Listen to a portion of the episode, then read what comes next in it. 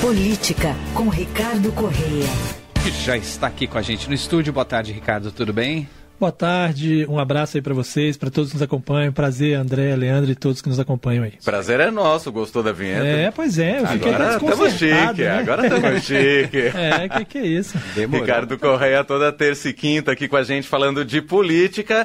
E um dos assuntos do dia, talvez o assunto que tem movimentado Brasília e os bastidores da política, é o governo tentando acomodar o centrão. E aí, hoje surgiu a notícia de que pode pintar mais um ministério por aí. Exatamente. O Centrão é muito grande, né? E não estava cabendo com 37 ministérios. É aquela história de festa junina, de quem, quem, quem tá fora quer entrar, mas quem tá dentro não sai, né? e aí precisou achar um espaço para o Centrão e uma das alternativas é essa criação do Ministério uh, da Micro e Pequena Empresa, né? É, já existiu, na época do governo Dilma, uma secretaria que tinha status de ministério mais ou menos desse mesmo jeito. E agora, uh, esse ministério, essas atribuições estavam dentro do ministério do Alckmin, né, do vice-presidente geral do Alckmin.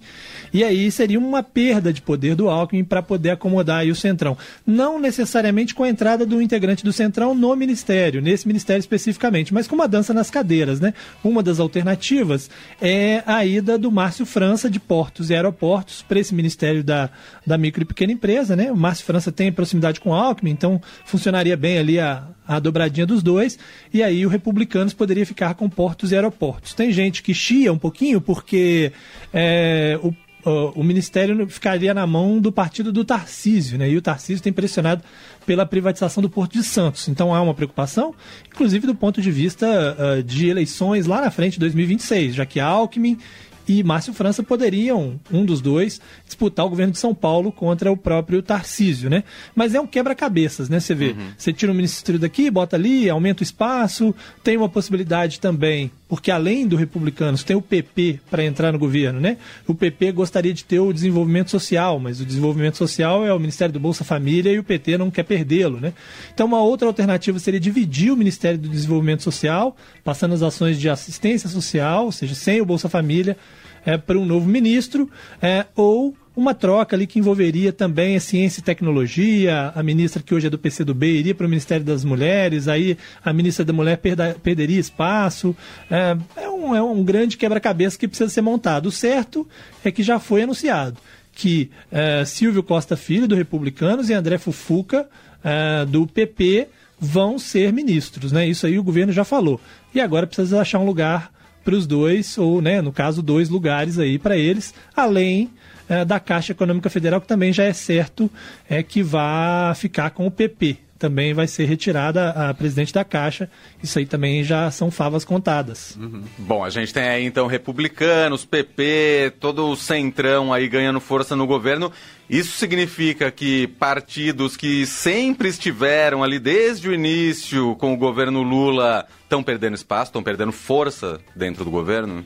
É, é inevitável, né? O governo tem que fazer um cálculo, no, no Brasil é assim que funciona, né? Faz um cálculo é, de número de votos que ele precisa ter ali para aprovar.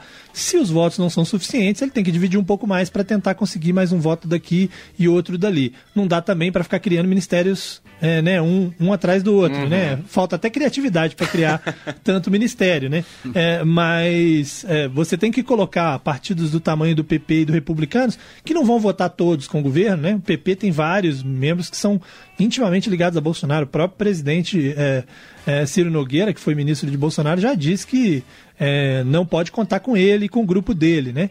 É, mas ao mesmo tempo você tem ali um grupo mais ligado ao Lira, na, da mesma forma no Republicanos você tem gente que rejeita essa aproximação, mas gente que também topa entrar uh, no governo e de certa forma vai se criando ali uma, uma estrutura que deixa o PL um pouco mais isolado, né? O PL não vai entrar no governo ainda que tenha ali 20 até 30 deputados do PL que às vezes votam com o governo também, né? Uhum. Mas é essa, essa conta ali que vai juntando daqui e dali para tentar aprovar principalmente as pautas econômicas. O governo não tem esperança de aprovar pautas de ordem ideológica com esses partidos, né? Não vai ser o, o Republicanos entrando no governo que ele vai aprovar, por exemplo, é, medidas que são mais progressistas, vamos dizer assim. Uhum. Mas pelo menos para essas pautas econômicas, né? Do arcabouço que, que acabou passando, da reforma tributária, o orçamento que vem aí, né? É, isso aí, é, essa acomodação serve para esse tipo de negociação, né?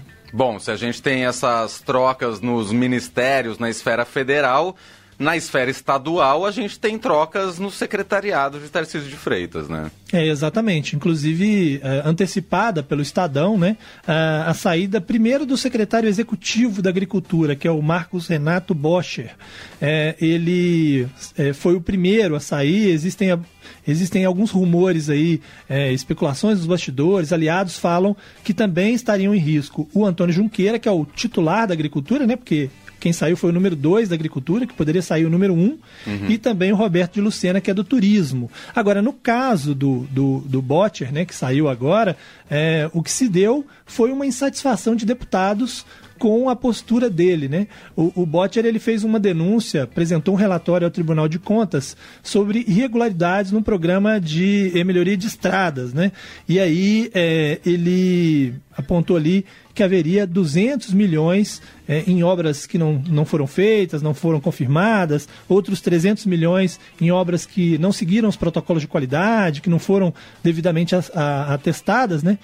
E aí essa, essa denúncia dele acabou irritando muito, sobretudo o Itamar Borges, que é ex-secretário da pasta. As irregularidades teriam acontecido, segundo versão aí desse relatório, na gestão de Itamar Borges, e ele, junto com outros parlamentares, foram se queixar ao governador, que deu razão a eles e acabou sobrando para o secretário. Obviamente, é, de uma maneira que arranha um pouco a imagem do governo. Né? Uhum. O cara que denunciou é o cara que vai sair, mas evidentemente também que é, a gente também não pode fazer pré-julgamento, não se sabe ali exatamente dentro daquele relatório que de fato é, é, é realidade.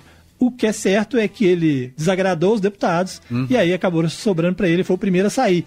E vamos ver agora os próximos, né? O Antônio Junqueira vai sair numa licença médica por 15 dias aí nos próximos dias é, e especula-se que até o final do mês pode tanto ele quanto o titular do turismo saírem. No caso do Antônio Junqueira, que é o secretário de Agricultura, já chama atenção o fato de que o número 2 foi retirado sem o aval dele. Não, se, não perguntou ele se ele concordava, se ele não concordava. Simplesmente assinaram lá e saiu na segunda-feira. Isso já é um indicativo de que ele não está ali, é, como se diz no futebol, não está prestigiado, né? Como os treinadores, a gente sempre fala é, é, disso aqui a relação Tarcísio de Freitas com os deputados é boa, de maneira geral?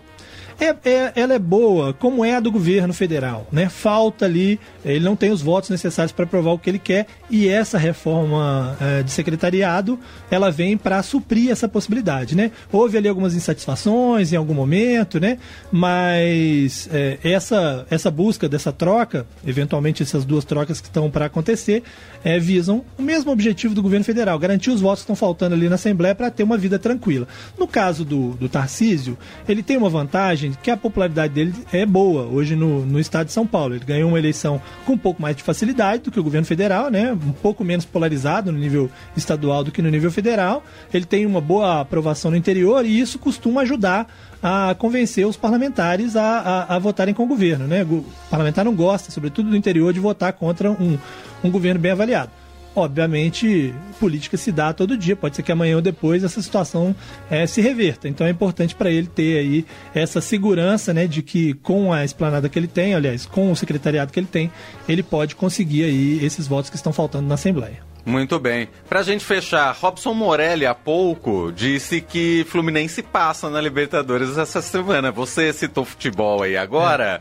É. Passa mesmo? eu tô contando com isso. Eu não sei nem se quinta-feira eu vou estar em condições aqui de fazer o comentário. Você vai ter voz. É, porque o jogo é quinta-feira à noite, né? O Fluminense joga na quinta-feira à noite, então vou estar com o coração acelerado naquele momento. Mas eu tô na confiança, assim. Tô esperando chegar essa quinta-feira com aquele pé atrás, mas Fluminense tem, tem problemas aí com, com paraguaios e equatorianos na história, é... né? Mas, inclusive o próprio Olímpia. Mas dessa vez eu tô um pouco mais confiante, né? Vamos Boa. ver. Tá Não, Fluminense é favorito.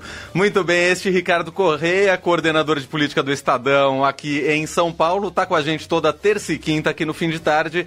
Ricardo, muito obrigado. Na quinta, vamos ver se vamos a gente ver. consegue é. conversar por aqui. Obrigado, Ricardo. Até quinta, hein? Combinado. Se não tiver internado, eu venho na quinta-feira. Um abraço para vocês. Um abraço. abraço.